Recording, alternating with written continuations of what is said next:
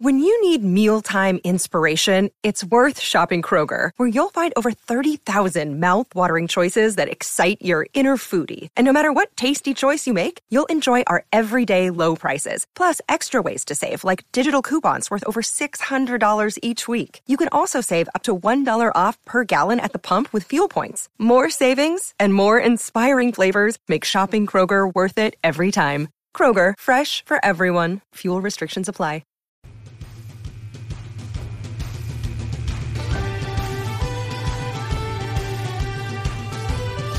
Welcome, everybody, to another edition of Irish Illustrated Insider, brought to you by IrishIllustrated.com. I'm Tim Priest with Pete Sampson and Tim O'Malley. We are all back from Los Angeles, some of us sooner than others. And the 45-27 outcome is about what we expected score-wise. That's what, It's about what we expected. It's exactly what O'Malley expected because he picked it.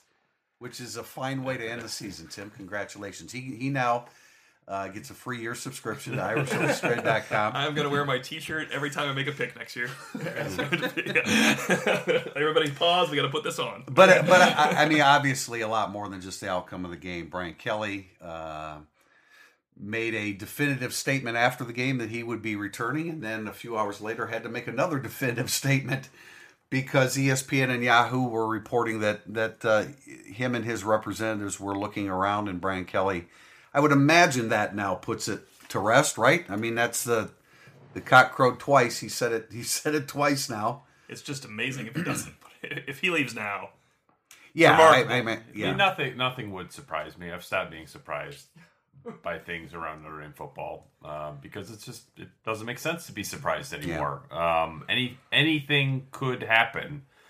I expect him to come back, but I won't be blown away if someone does that. There's so much at stake and so much money involved that yes, when you put those things into the equation, anything can happen. But it certainly doesn't. It certainly seems now like Brian Kelly will be back for an eighth year, and that leads into a whole bunch of other questions and decisions that have to be made in a lot of different areas in terms of recruiting, in terms of coaching staff, defensive coordinator.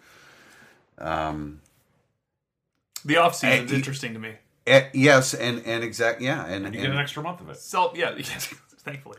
Sell me on the offseason. Sell me as a Notre Dame fan. Well, you can't, and you know you can't. I'm not even going to try. You literally cannot. Well, both you guys wrote it, right? So you can't. No, I'm not going to try to do that. You can't do that. It's Notre Dame fans are going to go into the off season and go into the summer and next season very upset right now, and then by the time we get to August, still very skeptical, as to what they'll be able to do in the eighth year of the regime under Brian Kelly. Yeah, and I mean, as I sort of wrote in my column, there's really nothing he can say that should convince you that it's going to be different. It's just action, and you're not going to know whether those actions were good, bad, or indifferent until this time next year when we're wrapping up the 2017 season. So Notre Dame is at a real low point in terms of credibility with this football program, and you can have a discussion about whether that matters, whether you need to trust the head football coach at Notre Dame or not. If you do, then you're going to have a really hard time getting behind the program. If you don't and just see Notre Dame's head football coach as the guy that calls plays and organizes practices, then it doesn't really matter. But just the overall credibility, I think, of the football program, it took a major hit over the weekend, whether you want to believe that he was never looking around, that he was kind of looking around, that he was looking around, whatever you want to believe. The faith that I think people have in Brian Kelly that you could take him at his word is at a low point. I think that faith is tested because he's 31-20 since the Alabama game. Mm-hmm. And if he was 42-10 and you couldn't trust him, not as many people would care. Yeah. Do you know what I'm saying? I mean, I think that I don't think people trusted Brian Kelly's word ever since Philadelphia, when he went up to Philadelphia and they didn't want to hire him, and he pretended like he was just flirting with the NFL to see what it was all about because he was so curious about professional sports. But I think if he was 42-10 in that span, and you know what, I added a game because they'd be making a bowl game this year, like the other 80 teams, They're the best 81st ranked team I've ever seen. Winning forgives everything. Yeah, I mean, so I think that people haven't trusted him for a while. You don't have to trust him if he wins. You do have to trust him. Well, nor should he try to make a pitch as to why this is suddenly going to turn around. I think Pete's right that usually there's usually a message of why they'll be good from the coach, not just from Brian Kelly, from every coach in college football. Spring message, summer message. This year was do the ordinary things extraordinarily well. Lasted part of August. Wow. And, so I don't think people trust him, and I think the one good thing for Notre Dame going into the next season is, Pete mentioned we won't know until next year, and that's true, because you never know what could happen in November, but Notre Dame has 4 games where they could actually kind of impress people.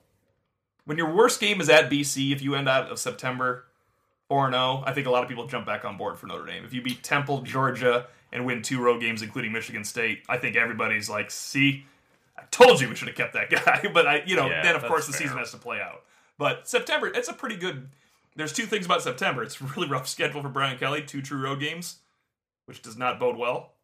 And I mean, Georgia and Michigan State in September, most teams don't encounter that. With your worst opponent being at Boston College, I mean, Temple's a quality team. Yeah, if they have Matt Rhule, that's a tough game. Certainly proven to be consistent and well coached. If they have Matt Rhule, that's a hard game. Yeah. I mean, have you heard his name with any jobs? I mean, I would think the Matt Rhule is going to... He turned down Missouri last year. So, I mean, if he's already turning down bad Power 5 jobs, that would imply that he's waiting for a good Power 5 job. Yeah. And there might not be any open this year. This is a really weird coaching cycle. He's got a good Power 5 job right now. Yeah. He's in a good place right now. So, unless Oregon opens later in the week... I don't really know what the job would be. And he's a total East Coast guy, so I think going to Oregon would be a little bit strange. I think he's a really good coach, but there's not going to be a lot of movement this offseason, especially with LSU, Texas being full, Notre Dame not moving, USC not moving. No. Yeah, obviously not. But, I mean, earlier in the year, that looked this looked like a... Houston's open, but...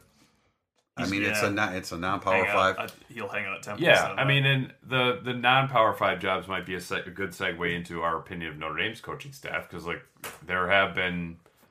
I think Mike Sanford is probably the best, maybe the only guy that is in position to take a job like that, whether it be, I think San Jose State may have opened. Nevada just opened. Brian Pullian was fired. Houston's obviously open. What are your thoughts on Notre Dame's staff next year in terms of how many guys of the 9 actually come back? To twist it around a little, who is the one guy you don't want to lose from that staff? Because mine's Mike Sanford. Yeah, I would say Mike Elston. It would be a bad loss too, but you would just congratulate him on his head coaching job that he earned. Yeah, probably. Yeah, Mike Elston would be the one, just as he's the recruiting coordinator. I think he's a good assistant coach, and I think he did good work this year once Brian Van Gorder was let go. Harry Hiestand is harder to figure out because the offensive line was really poor this year. I think not just by expectation standards. I think they were just not great. I mean, Notre Dame allowed 28 sacks this year. That ranked, I think, 86 nationally. Yards per carry, they were 66th. Rushing attempts, they were 96th. And they, third down offense, they were 65th. I mean, they were mediocre at best in offensive categories, and they were poor in a lot of them. So, do you think Brian Kelly agrees with you? And I'm not being sarcastic. I don't know how he couldn't. You know why I'm asking you that, though, right? Because it doesn't seem like he agrees with us. No, but I just don't know how he can look at the offense and think, everything's just tweakable and fixable that way. Now, he could look at that and say, the offensive line actually wasn't the problem. That receivers running the wrong routes was the issue, which I think was a problem. Did they have some injuries? I guess. But there's... Right, I asked Brian Kelly about this Saturday night, and he said everything's on the table with the coaching staff, and everything should be on the table. But if you're going to start taking guys off of the table, Mike Elston would be the first guy I would take off. Yeah, first of all, I mean, that's not realistic. We know that there's a good portion of these guys that are coming back. Are coming back. I think we have differing opinions, though, right? I think Pete thinks more are leaving than I do, at least. I don't know. I don't want to speak for you, but I don't believe there's a chance. Sorry, it's Notre Dame football. You pointed that out. I should not believe that Brian Kelly's back yet. I don't believe there's a good chance that Mike Elston, Mike Denbrock, Paul Longo, or Harry Hiestand is not on this staff next year. And the only reason Mike Sanford wouldn't be is if he goes somewhere like UCLA as the offensive coordinator. Here's the thing. If Mike Sanford leaves, it'll be like the most underutilized asset that Notre Dame's ever gotten on a... I'm exaggerating, but I mean a very underutilized asset. He was the quarterback's coach. Who contributed ideas to the game plan and the play calling. And I'd like to see Mike Sanford be promoted to offensive coordinator. Which is his position. I know, but I'd like to see him be promoted. to actually be the play caller. I mean, we said that, and we've talked about that. But I mean, can you imagine if Sanford walks out the door now? It would be like, wait, they had Mike Sanford, and you don't really know what you had. But, I mean, defensively, I think Tim, you wrote this in your column, just like clear the decks there. Get your new DC. If they want to retain somebody, great. If retaining Elston in a way. Yeah, if they don't, that's fine too. I think that we all expect a change to be made at tight end, special teams, and Scott Booker. So maybe Elston moves over there. I mean, there's no reason he can't. Yeah, I was just kind of spitballing there. I mean, I don't know what the right mix is, but I think if you're going to get a new defensive coordinator, which obviously they are, I guess. Not according to Jerron Jones. I don't know if you know that. Yeah. No, he doesn't make his hiring decision. I mean, the players are always going to back the coaches. Yeah. For the most players part. Are going to say. And they did. Look, the interim staff, they did do a nice job. I mean, when you consider what they took over. What their challenge was. Yeah. I mean, they did do a good job. Yeah, but, I mean, their national ranking in yards per play allowed was better than their national ranking in yards per play. And who looks at Notre Dame this year and thinks, the defense and offense were about the same. Nobody looks at Notre Dame that way. The perception is, wow, the offense, DeShone Kizer, they're putting up points all over the place, and the defense is just terrible. And that's just not the case statistically. I mean, you look over the numbers, that's just not true. But I don't think that the hiring of a defensive coordinator, let's just go under the assumption here that he goes outside the current family to do it. You've got to allow that guy to bring in whoever he wants to bring in, right? They didn't do that in the past. Obviously, they didn't do that with Van Gorder. Although I'm not sure that Van Gorder had a long list of guys that wanted to follow him to Notre Dame per se. But I think you're in agreement with that. They need to do that, and that's what they did with Diaco. I mean, when Chuck Martin flipped sides, who did they hire? Like Bob Diaco's mentor and Bob Elliott. When that defensive staff came in, Kerry Cooks and Bob Diaco had a working relationship. But Kelly was comfortable with most of those guys. Yeah, I mean, he said that he was, but it wasn't like all of them had worked for him at Grand Valley at some point. Yeah, you know what I mean? Yeah. Like, it was, those guys were comfortable most with the defensive coordinator. Whether they had a relationship with the head coach didn't really make a difference. Okay. So I think you at least have to get back to that. But I was encouraged, again, you can take Kelly at his word or you can not. It's up to you. I'm not going to convince you one way or the other. But I was encouraged that when he got up there and said, everything's on the table, and we did not have the right mix of new ideas and continuity, that can be a positive sign for Notre Dame moving forward, because that's not something he's ever really said. And they have done it once. It was kind of forced after 2011. They found Charlie Molnar another job. They've done it twice. Tim Hinton decided he had to leave, and he gained tenure by going to Ohio State. It's worked out pretty well for Coach Hinton. They've done it. I mean, let's figure, they've shuffled the staff 2 times. One year they went to the national title game. The other year they went 10-3. Yeah, that's pretty good. 14-0. Yeah, coming up. Yeah, so we'll see. Yeah, nine new assistants. All right, but it also still comes back to, and I addressed this in a point after as well, that your offensive philosophy. I mean, this is just how we feel about it. Your offensive philosophy has to have a physical intent, and until you do that, it's going to be sporadic hit and miss. Yeah, I mean, that's how it is. Mike Denbrock said in the preseason that Notre Dame's offense works best when there's a physical running game element to it. Like, that's what Notre Dame's tradition is built on, and they choose not to do that. Well, they choose to make it a matchup decision. Yeah, they made it a numbers game and a matchup decision. Yeah. It doesn't make sense. Yeah, which has nothing to do with physical intent. Physical. Nothing to do with football either. I mean, but ultimately, that's what it comes down to is it's a numbers game and hats in a box. And for them. For them. Right. Yeah, not that it needs to be. I guess, I don't know, were there any sort of takeaways from Saturday that you feel like need to be addressed? I mean, we spent so much time on the big picture that we sort of ignored the small one. I think the Tillery situation was odd for everybody. Basically, I've seen many message board takes on this. Look, Nico Fertitta made a physical play. Jerry Tillery made a weak play.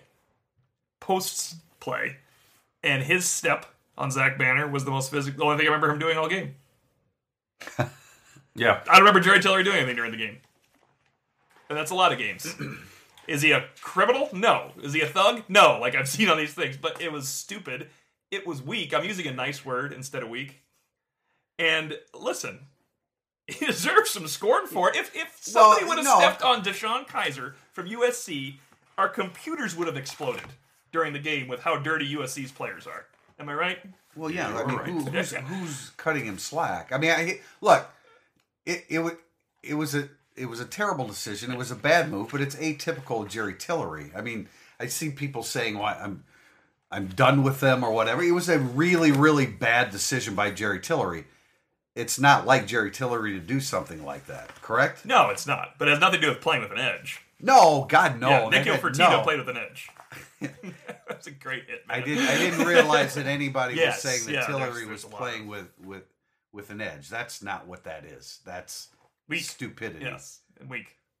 Yeah, I mean, he was a guy that finished the season with 3 tackles for loss, and he is the building block of your defensive line. And credit, having seen most of the game, Jacob Flint and Rob Hunt were right there. No, it started with, the first one was with... the kick. Cedric Ware, yeah. The only reason I've thought that was intentional is because of how the other guys reacted next to Tillery. Like, I looked at that live, I was like, man, I don't even know if he meant to do that. But he put his foot underneath his head and nudged it. He didn't kick him in the head. He shouldn't even be near the guy. Right. He intentionally. So, for whatever reason, Jerry Tillery's frame of mind during that game was not typical of what I think it normally is and what it should be. And then stepping on Zach Banner was just... Yeah, because he's used to getting blocked, so it wasn't just because he was getting blocked all the time. He gets blocked every game. He does, but I mean, I think Jerry Tillery, the entire body. I think the entire body of work this year was better than I anticipated. You did have a low view. I did. For me, I expected him to have a really good year, and he did not. Right. You guys had options to Tillery. I would say Jerry Tillery's sophomore season was a big disappointment. You had him super low. It's like when Bob Diaco was talking about the players. Interesting. I guess it's a matter of starting the starting point, our perspectives. Remember when Bob Diaco talked about Eiler Hardy and said how improved he was? We all started asking if he could start. And Bob Diaco said, no, listen. He was a very low-graded player. That was you, Jerry Tillery, coming in. So. Yeah. News point of view, I think both of you guys talked to Kizer after the game, said no decision on the NFL. I guess we'll see what happens there. We can talk about that. Torrey Hunter, I think, likely gone based on what CJ Sanders put on social media on Sunday. That was, hey, great playing with you. I'm going to miss you. We've been explaining that for the last 2 months. That's not a surprise. He's got a lot of good things going for him in life outside of football.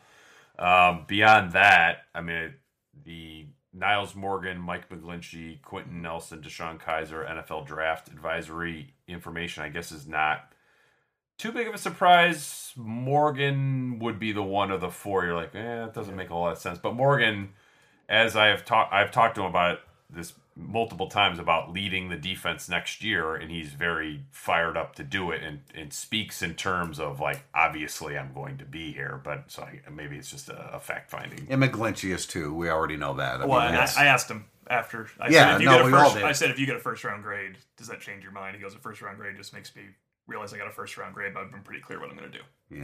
Yeah, Quentin Nelson, I don't think we've ever really put it to him about whether expects to be back. True junior. That would surprise me, I think, but it's worth investigating, and I'd like to sort of get to the bottom of that one, so we don't talk to Quentin Nelson right now. I just feel like he's a 20-year-old in that league, at that position, that's a rough league. To go against 30-year-old men fighting for their lives when you're 20 and a junior. Yeah, I don't know that he's emotionally ready to be an NFL player. And I'm not trying to disparage him in any way by saying that, but he's a kid, and I don't know that he's. Wow, that's the big boys in there. Yeah, there's no question about that one. And as far as I think other news stuff, that might be about it from the rest. Torrey and Folston, we haven't really gotten any information on. I would think the fact that there was not I don't know, maybe Brian Kelly forgot somebody, and Torrey Folston did request a review. The fact that he didn't get one would make me think more about him doing a grad transfer than coming back, but maybe he will come back. What would the NFL? What would there be to evaluate? I don't know. Other than a couple of quick bursts against Stanford, and he's been pretty good. Old Tech. It's old Virginia Tech, too. I thought there were a couple runs there, too. But clearly he's a good athlete, but just hasn't really gotten much of an opportunity. I want to talk about the Kizer-Wimbush dynamic. Maybe we can just go ahead and spill that into the second segment, or do you want to do it now? You're started. Let's go. Well, okay, because, in talking to Kizer after the game, he's like, I don't have any idea how this whole process works. And it wasn't like he was saying... Yeah, maybe I'll come back, but I just kind of sense that he understands that this was not a very good year for him. And I do think that, again, we've said this many times, the young receiving corps had a lot to do with it. And I think the receiving corps that was physically capable of being out there Saturday also had a lot to do with that. But, I'm getting a lot of feedback about people. They want to turn the page with Kizer, and they want to see Wimbush now. But what if Kizer... says, God, I'm not ready for the NFL. And maybe the grades aren't quite as good as they were earlier in the year. I don't know. But I guess my whole point of this is I don't want to see another quarterback issue going into 2017. And, what the coaching staff thinks and what the fan base and what the media thinks are two different things. But the fact of the matter is, if Kizer comes back... the fan base is not going to be very happy about the quarterback situation. No, but Brian Kelly would be, because then he would have DeShone Kizer and Brandon Wimbush, and if one of them gets hurt, you have the other one. So it's pretty clear what the head coach wants in this situation, because Kaiser's not a head case either. So you definitely want them back if you're Brian Kelly. Just say this out loud. Notre Dame is better off if a first/second round pick at quarterback leaves. They're not better off with that. That makes no sense. No, and also, it's very important for people to note, if I'm done with Kizer, I'm sick of Kizer, he's 12-11, he was 4-8 this year. Brandon Wimbush would have been 4-8 this year. You would be sick of Wimbush right now. So he probably would be, and if Kizer comes back next year, he has an experienced receiving corps. At least some frontline guys that have played. You have Stefferson and I like the receiving corps going forward, don't you? I do. Year. I think it has to be a lot better than it was this year. I do. Yeah, absolutely. I would expect it to be better. It has to be better, because that was St. Brown terrible. St. Brown was good. Don't you like him going forward? St. Brown, Stefferson, hopefully Alize Jones or Claypool. Yes. Yeah. Look, I like the Boykin's potential. Boykin's got to get a lot better. But in terms of what it proved this year, I thought very, very, very little. Other than St. Brown, St. Brown was good from day one, and he made his living between the hash marks, which is impressive. It wasn't go out and get the ball, you're 6'5 against lesser athletes. Yeah, so they have a lot. I agree with you that Kelly looks at us like, great, okay, Wimbush is ready to play if I need him. But we think Kaiser's leaving still. I think Kaiser's leaving still. I still think, all things being equal, yes, he does, but I have a little bit more doubt now, just because, man, he really played poorly. But the NFL's going to... They're going to know the receiving corps that he played with and some of the disadvantages that he played with. Yeah, no question about that. All right, we'll get into questions for our readers next. Segment 2, Irish Illustrated Insider.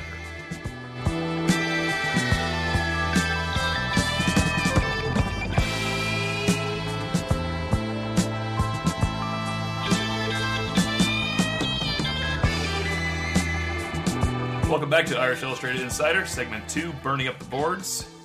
B-L-C-A-S Burn. Am I ever saying that wrong? Is that supposed to be Blacksburn?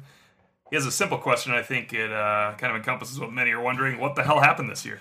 What did happen this year? It started to go wrong immediately when Brian Kelly could not choose between DeShone Kizer and Malik Zaire, because you needed to watch one game to realize you should have been able to decide between DeShone Kizer and Malik Zaire. So that just got the season off to a terrible start. You know, the return of Brian Van Gorder for a third year was a mistake. Yes. Brian Kelly had faith in a guy who had not earned it, and you know that killed them. So between those two things, that got everything on a permanent downward track, and they just could not get off of it. Did things get a little bit better when they fired Brian Van Gorder? Yes, but the offense was a mess at that point, and they had no identity all year, and that's how you end up at 4-8. And then, you know, some of the mainstays of a quality program, the lack of a consistent running game. You know, you mentioned Pete. I'd forgot about the whole Redfield and the four freshmen situation. Not that necessarily impacted the season. Well, they would have beat Texas. And Max Redfield would have been back. But they would, they. And we should remind people that safety play was absolutely hideous against Texas. That was part of the reason they lost the game. Yeah, I mean, well, it was bad. It was bad all season, right? But it was the quarterback. Blatant issues. The cornerback play was not very good against Texas either. But it's like I hate to say this, but like if Max Redfield is on the team, they're at least 6-6, which is not good, but still. You're better. You're in a bowl game. You have something happening. You think he makes a 2-game difference? Yes. I think early in the season is obviously when he makes it. They're not 1-3, right? Well, you could probably maybe beat Duke too. The stud still is just not ready for the. Yep. You know. Yeah. You could beat Duke. You could be Texas. Or if you just had DBs as good as Duke playing for you, you would have been. Yes, if you just had Duke's DBs. You if Notre Dame's DBs tackle like Duke's DBs do, with the exception of Julian Love again, who... Say it again. Greatest tackler in the history of... Greatest tackler in the history of the 2016 Notre Dame team. How about that? So, they did get better without Van Gorder. Worth pointing out, they are 3-5 without Brian Van Gorder. Still not bowl eligible. But I think the January started the problem. Not firing Van Gorder was number one. Pete brought up something I already forgot about, that Kizer and Zaire had a quarterback controversy. That's... Can't believe that existed either. Totally manufactured. I would agree that Zaire was better. Though. I know, that's what I'm saying. Yeah. It was a manufactured competition because of A, Zaire's improvement during this preseason, and B, because of Zaire's personality. Let's put it that way. Yeah, and he felt indebted to him, I guess, which is your fault as a coach. You can't feel indebted to someone when you have DeShone Kizer. But... Timmy brought up lack of physicality in the running game. Pete brought up the defense. And, of course, another thing that separates good teams from bad teams from very bad teams, and 4-8 teams from the 80 that are going to a bowl game, the worst special teams in the country, bar none. They might be the worst unit in the country, offense, defense, special teams, among Power 5 teams. I think it's just hilarious. Because why would it be worse?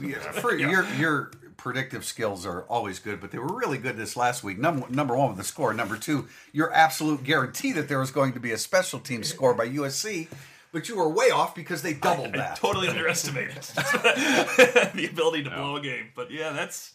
I mean, we've gone back to the USC game. Pete mentioned the game ended at 24-7 with an interception touchdown. I argued it ended when Adoree Jackson brought back a kick return touchdown. One of those two did it, and you know what? That's kind of a sad thing, because that's not how you're supposed to lose 8 games this year. Was there 7 games the special teams contributed greatly to defeat? Yeah, it's remarkable that their special teams were so poor when you factor in Scott Daly was nearly perfect all year. Justin Yoon had, I think, a 7 or 8 field goal streak. 9, right? Was it 9? 9, until he missed at USC. C.J. Sanders returned 2 kickoffs for touchdowns and had a third called back. They made a bunch of plays on special teams. They forced a fumble. But their special teams errors were just so catastrophic. And continual. The muffed punts. Kickoff return defense ranked 96th nationally. Punt return defense ranked 123rd. Oh. They just made terrible. And like those returns, it wasn't just the touchdowns. It was like a big return right before the half, so you give up a field goal. Those kinds of just the situational football that they played, it was like they made terrible mistakes at even terribler times, and it just happened all year.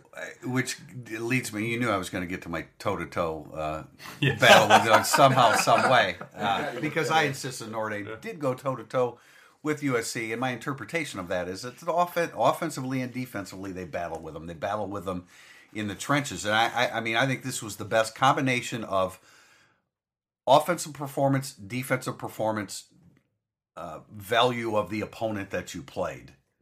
And that was all blown by special teams and, of course, one bad decision and throw by DeShone Kizer. All right, ZC727, do you guys think it's realistic to expect that Brian Kelly will be able to get a top-notch defensive coordinator under the circumstances? Everyone seems to agree that Kelly will be going into next season on the hot seat.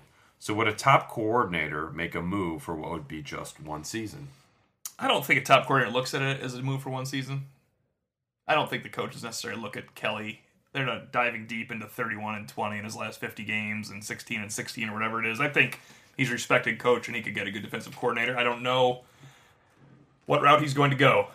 I don't know if he's willing to bring in a top-notch defensive coordinator that will then bring his staff. Because I don't think he's going to make as many changes as everybody else does. I think there's going to be a little bit of change and some tweaking. But I don't think the one-season outlook is the way they look at it. I don't think they think I'm coming there for 1 year. Look, Dave Aranda didn't look at it that way. And everything blew up at LSU. Yeah. But guess what? He still had a 3-year guaranteed contract at more than $1 million a year. And what happened? Now they're trying to give him even more money to stay. So quality defensive coordinators will always have jobs, whether the head coach gets fired or not. That's how college football works. Yeah, there is a shortage of good defensive coordinators. BVG got picked up right away. To defend the triple option in a loss. So, look, whoever they get, if he's good and things go sideways next year and it's a total staff cleaning, that guy will still have a job after. And he'll probably be getting paid by two schools in 2018 because Notre Dame would still have to pony up after a guaranteed deal. It's harder to recognize, quote, top-notch coordinators and as head coaches because not everybody studies all of that. I am gonna go back to the name from Wake Forest because I think he's a top-notch defensive coordinator, but I'm not sure that if they hired Mike Elko that many people would look at that as a great hire. It's a great point because Bob Davie was a top-notch defensive coordinator and looked at it as such, and Bob Diaco was a top-notch defensive coordinator, and we didn't know him. They're both top-notch defensive coordinators. Yeah, when they came in, and people loved the Davie hire, and then no one really knew about Diaco, and it worked out. Yeah, no question. All right, GR Irish 50. Is there a special teams coach out there that Brian Kelly can hire to improve the terrible special teams play? Do you have a list of special teams standout coaches? I don't, but I heard you have a list of one that was whispered to you. What? He's ready to roll, right? Who? Tweak the staff a little bit. Promote within. Marty Biaggi. Oh! I thought you were I said the Swiss Army knife. Denbrock might be able to solve it. But I mean, wasn't that brought up at some point that Marty Biaggi would be the guy? Yes. I would not rule out the possibility of Marty Biaggi being promoted. The analyst that works with special teams, he. There wasn't a whole lot of quality analyzing going on with Notre Dame special teams. Although Pete, you just said that they made a bunch of plays in special teams, so maybe Marty Biaggi had something to do with that. Well, you know what? They made a bunch of special teams plays the year before too, and didn't have any catastrophe moments either. And Marty Biaggi wasn't here for that. It was just. I'm just saying that. It slipped my mind there. I'm sorry. That would not be a shock. You know, rugby puns too. Jack just slipped me a thing that made me laugh there. There was just I do think that this should be addressed, though. They probably will not hire a special teams coach solely because there's not room on the staff like that. If someone's going to be a dual role. I do think it will be a current coach. Like, Mike Elston was the special teams coordinator when they got here. Mike Denbrock's capable of it. I think he'll just find a new one from within. And can you be recruiting coordinator, special teams coordinator, and position coach? You just have to worry about special teams during game day, right? That's what it seems like. Buffalo Irish 1, 2017. You've been saving that up all week? No, I just thought of it. Buffalo Irish 1, 2017, way too early prediction, over under 8 wins. I would definitely not pick under. It might be 8. I would definitely not pick under. They are not going to only win 7 games next year. 8 wins. Okay, I'm going to change this question because we're in charge. 8 wins or more. 8 wins or more? Regular season. 8 wins or less, or more than that? Wait, no. Are they going to win 9 games or more, or are they going to win 8 games or less? Well, so say... they're saying the over-under is 8.5. 8.5. Yeah, 8.5. That's what they're asking. Yeah. 5 road games. Under. I can't do the over on this one. I'm inclined to lead towards over because I think they'll hire a defensive coordinator and maximize what they have along the defensive line, which is absolutely going to be a thing that I talk 140 million times about. Yeah, I mean, Jesus. We're going to have some non-D-line. You guys know I like to repeat myself, and I will be repeating myself about the defensive line scares me because right now it looks... It looks worse than I thought it looked a year ago at this time. Oh, yeah. It's a bleak situation. It really is, which is why you need a quality defensive coordinator who runs a three-man front that allows you flexibility with what's the area. Where did you have? You had linebackers this year, right? Yep. You had linebackers. You had an extra linebacker that you couldn't get on the field all the time. Onwalu was good. I wanted Coney on the field. I wanted Morgan on the field. We wanted Martini on the field. 3-4 front. I'm all for it. Yeah, I say under. So I guess my point is that I'm hoping that a quality defensive coordinator maximizes that situation, surrounded by basically everybody else returning at all the other positions. Fresh 16-19 is Notre Dame football. The Cubs, under the Tribune Company ownership, happy to have a great brand and make money with no real plan or true drive to build a consistent winner, or Cubs under Ricketts. Painful, but now we can see a 5-year plan to greatness. You have an opinion about that, Tim? I don't think... I think they know they need a winner. If Brian Kelly didn't have a contract extension, I think he would have been fired after this year. Is the way I look at it. So I think they were a little bit hamstrung with that.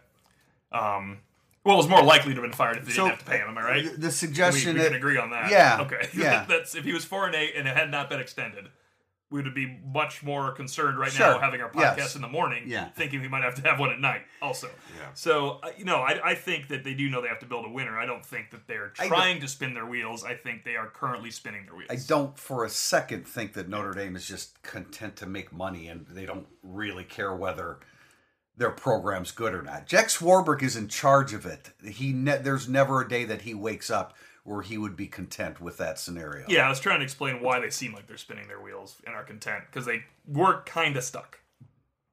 A little bit stuck. Well, look, we'll see what happens. When people say make money, it's not selling tickets and merchandise. It's $10 and $20 and $50 million gifts. So if Notre Dame's development office comes back next year and they're like, we're down $400 million, which is not unreasonable, based on what they did the year before. They've basically set a record, I think, for 4 straight years in terms of fundraising. It's insane what they do over there. But so much is contingent on the success of the football team that if they come back next year and it's like, to bring Brian Kelly back and have a lack of enthusiasm in the football program cost us in excess of $100 million, then buying a guy out for 10 to 15 is not that big of a deal. And one of the points that I tried to make after the game in the point after was that, and we know this, I mean, he could be a lame duck coach, right? Next year. You're still going to have an opportunity to get basically the same guys you had an opportunity to get right now if you chose to fire them, right? Yeah. I mean, that's really one of the most important points. It is. And I think, I've been on the Mike McIntyre bandwagon since he was at San Jose State. I thought he was really, really impressive there. He would have got fired when he was 12-1 to get McIntyre. I mean, thank God he came through this year to validate that a little bit. But he'll still be available next year. He's not going to leave Colorado, right? No, there's not a better job for him to take. So whether him or I don't know about Matt Rhule. Maybe he will still be at Temple. He would be more likely to leave than McIntyre, certainly. There will be other names we throw into this. I don't know, P.J. Fleck, does where he goes from here. Look, I don't like the whole idea of a Mac coach. If they go 10-2 next year and they lose by a point at USC, I would have a much different opinion of P.J. Fleck than I do today based on wins over Illinois and Northwestern. Yeah, right. I mean, that, he's getting some real competition next year. You'll see like how much he can actually coach up, because that's what it takes at Notre Dame. You don't get to play a MAC schedule here. You don't get to play a Big East schedule. So you got to do something. You got to do a little bit more. But to answer this question, there's a $450 million construction project that's just about to finish, and they're trying to sell really expensive seats and suites over there. That's important. Development's important. They want to raise a lot of money through a bunch of different revenue streams, and to have a lack of enthusiasm in the football program is going to hurt that. And that's a real decision maker, I think, around Notre Dame. Mr. McBrogue asks, why do Brian Kelly's quarterbacks get worse rather than better with experience? I don't think that's accurate. No, that's... I mean, Tommy Reese got better. Everett Golson got better despite the turnover issues, because his first year when he played, he couldn't do anything. He had to hand the ball off and hope the defense. I mean, he actually beat you. Remember when he tied the NCAA record for consecutive completions? He was really, really good. He got worse that year. People remember that, though. In November, he got a lot worse. Yeah. DeShone Kizer, he actually did get better from last year, if you are willing to acknowledge that Will Fuller had a lot to do with his success last year. He didn't have that. He had to deal with an offensive line that was struggling. He had to deal with receivers who didn't know how to get to where they needed to be. So if you just look at DeShone Kizer's red zone statistics, he got a lot better. And I think that's a really important sort of stat within the stats for him. Fair question, though, because I think they're asking it in that Dane Crist never panned out for Kelly. Tommy Reese got better. But there was a cap on how good he was ever going to be. There was just a cap on how good he was going to be. We kind of talked about this randomly, that if Tommy Reese never had to start 13 games as a senior, he would be looked at as the greatest backup quarterback in Notre Dame history, and how important he was to it. So we just kind of throw out Reese. Andrew Hendricks never got on the field. I don't know if he had an ability to get on the field at that level. Everett Golson, of course, had a good statistical year for a while. Yeah, I know Golson. I don't know if I can sign out Golson getting better. Yeah, the interceptions supersede everything. I mean, I'd just point to how he did in the red zone. He made a huge jump. He had 8 turnovers in the red zone, which was a huge jump from like not doing anything. Oh, from not doing anything. He was you'd rather kneel down. His completion percentage in the red zone in 2012 was in the 30s. 30s, but he had turned it over 8 times in the red zone. I mean, 30%. Yeah, but they weren't intercepted though. I mean, I guess that's Golson will have to agree to disagree. I can't say that Everett Golson improved under Brian Kelly. Kizer lost all American linemen, awesome running back that's showing off his versatility right now. Once in a generation wide receiver with good complementary wide receivers. So. Kizer, the jury's out. I mean, Kizer could certainly prove this to be... I mean, if Kizer were to come back, we would obviously see a much better DeShone Kizer than we ever saw, I think. Would you agree? I think he will get better next year. Yeah. But I look at the issues at Notre Dame offensively. Some of them have to do with DeShone Kizer, for sure. But I think people blame too much of what happened offensively on the quarterback. I just don't think it's fair to... Irish Moore 5, what players do you see transferring at the end of the school year? We talked a little bit about Hunter hanging it up. Maybe Folston goes to Pittsburgh where his brother plays. Not sure about that. I mean, there are some guys that are buried on the depth chart, and it's just not... Well, Zaire seems likely. Yeah, Zaire. It's like, I don't know how those guys get on the field. Like Justin Brent... how does he ever play? I don't get that. On the defensive line, I don't think anybody's going to leave there. It seems like open tryouts at least can be broadcast that way by the coaching staff. Yeah. I thought Elijah Taylor did, not that he's going to transfer. I thought he did some good things Saturday. He did. We both looked at each other. Was that Elijah Taylor? And then 2 plays later, he did it again. He tackled Adoree Jackson in the game. I think he's the one. And Ronald Jones. That's impressive. Well, he had 9 touches, and I know on 3 he wasn't tackled. So he looked good. I thought he looked good physically. He looked like he belonged out there. Yeah. No, I mean, there's like Devin Butler. We expect him to leave. Montelis has kind of announced he's leaving. Yeah, so it's...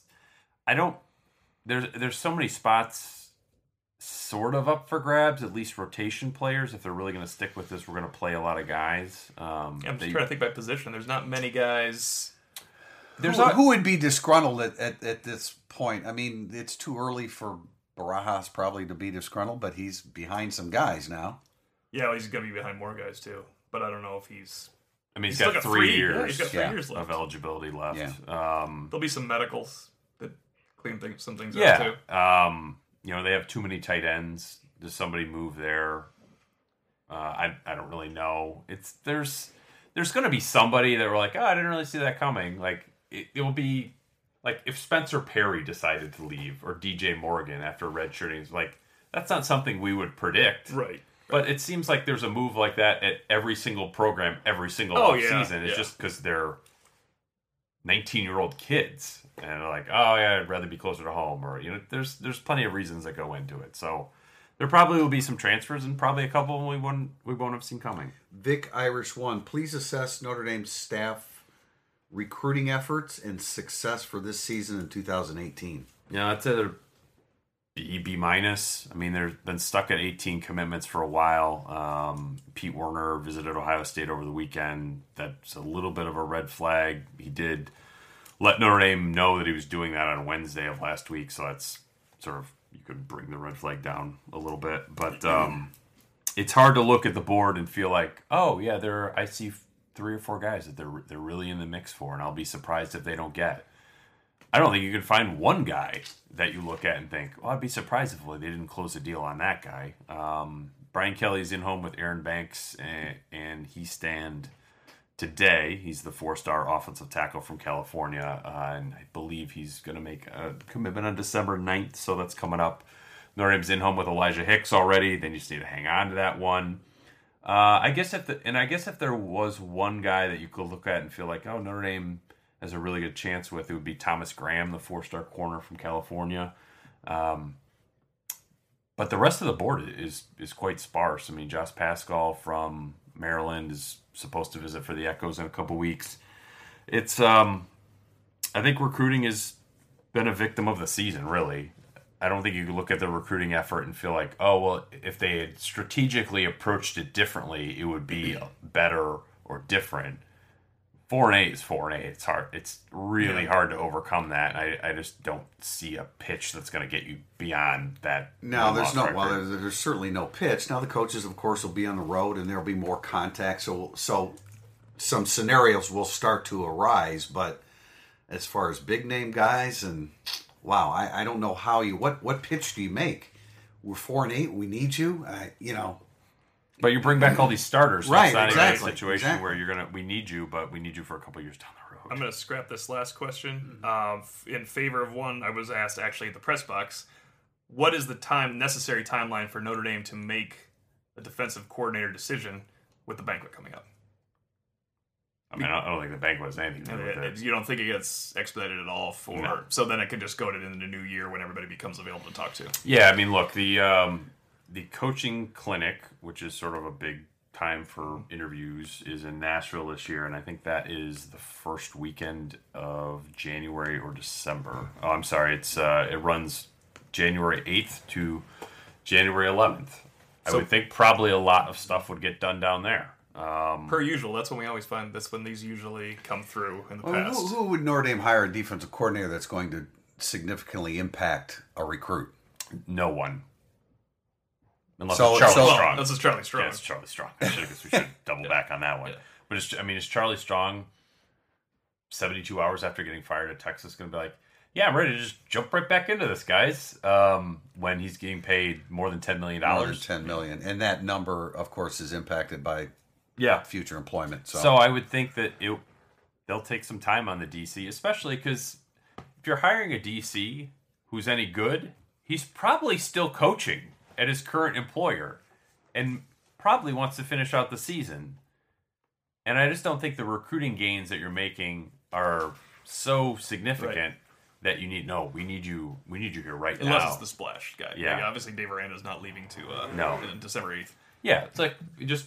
If it's Mike Elko from Wake Forest, that's not a situation where I feel like if Notre Dame rushes that and brings him in on December 3rd, that's going to make a real significant impact on the class overall. It would help. I mean, it would help reassure. Like, I don't think you can go to the coaches clinic and not have your staff really in order, that you're that you can go sell it to the prospects, but just to have it done this week just so you can get out on the road and visit, I don't think that's a huge issue. What is Hudson do in the interim? I don't know. You would think that he did enough this year to probably get a good job somewhere else. Yeah. If not at Notre Dame as the linebackers coach, but we don't know he's ruled out by Notre Dame either. No. There's a lot of names on this list that they're going to have to start ruling out because you have Greg Hudson involved, you didn't see coming. You have Jeff Quinn involved, still on the staff. They have to start making some moves. But yeah, you're right. It doesn't have to be the top. No, it's not. You don't have to wait to do January interviews at the AFCA convention. But I wouldn't be surprised if that sort of closed the deal on some guys that they're trying to make a move. Well, and let's face it, this whole process has already begun. It did before Saturday to some extent. Yeah, it's the timing issue that makes it most awkward is the fact that Notre Dame's not in a bowl game, because usually you wouldn't have to really get this run out. There would be an expectation of making a coaching staff change while you're preparing for your own bowl practices. Right. You're probably not expecting that to happen to somebody else either. We will be back for our next Irish Illustrated Insider podcast next week, December 5th. Of course, if there's some breaking news in the interim, we will come back with an emergency podcast, fear not. But on the assumption that there won't be, we'll be back next Monday, December 5th, for the next edition of Irish Illustrated Insider. I'm Pete Sampson, joined as always by Tim Priester and Tim O'Malley.